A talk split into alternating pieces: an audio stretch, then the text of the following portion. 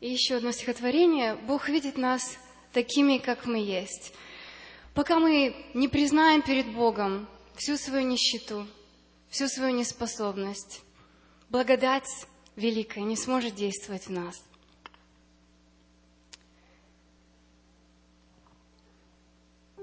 Бог видит нас без наших подкреплений, домов, машин, нарядов и трудов, подпорок, бутафорных ста пудов и благороднейших происхождений. Бог видит нас такими, как мы есть, двуличными, наигранными, злыми, духовно слабыми, на две ноги хромыми, готовыми чуть что в просак и сесть.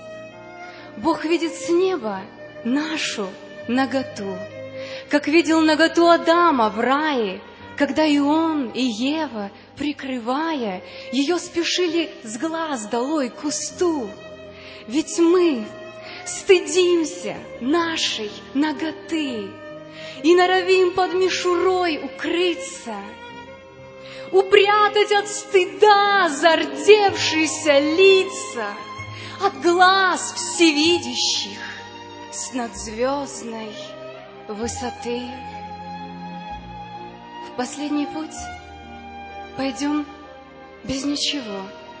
Казенная, может быть, последняя рубашка — что на спине по-детски нараспашку буквально ничего в дорогу своего.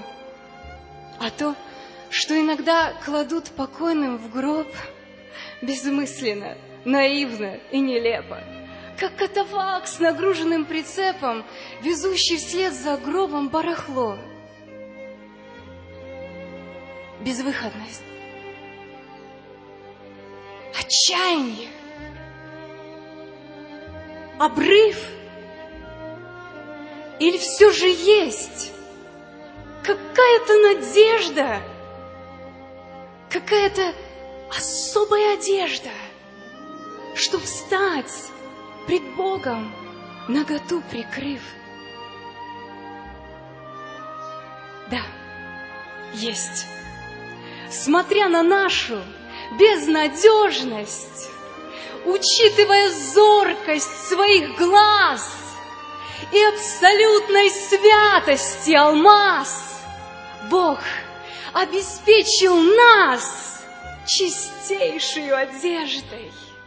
Белее снега сделан саван тот, омыт в крови возлюбленного сына и нашей безнадежности картина — преобразилась, став пред Ним святой.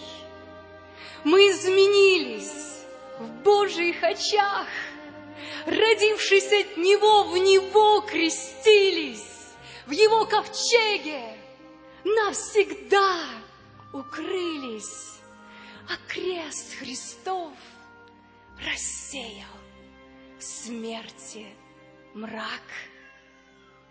По-прежнему Бог видит, кто мы есть, но смотрит через призму мук голговских на тех, кто, преклонясь без жестов броских, признался в ноготе, приняв его любовь. Аминь.